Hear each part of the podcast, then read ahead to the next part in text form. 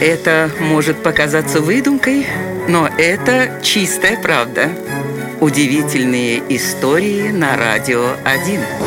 Война может изменить многое, но только не британцев с их умением договариваться. Во время Первой мировой войны англичанам не хватало хороших полевых биноклей. Их было настолько мало, что эту проблему обсуждали в парламенте, а премьер-министр взял ее под свой личный контроль. В итоге было решено закупить бинокли у лучшего производителя в мире – у Германии. Но не забывайте, это была Первая мировая война, и тем не менее Англия обратилась к своему главному противнику и предложила за 10 тысяч биноклей крупную партию резины.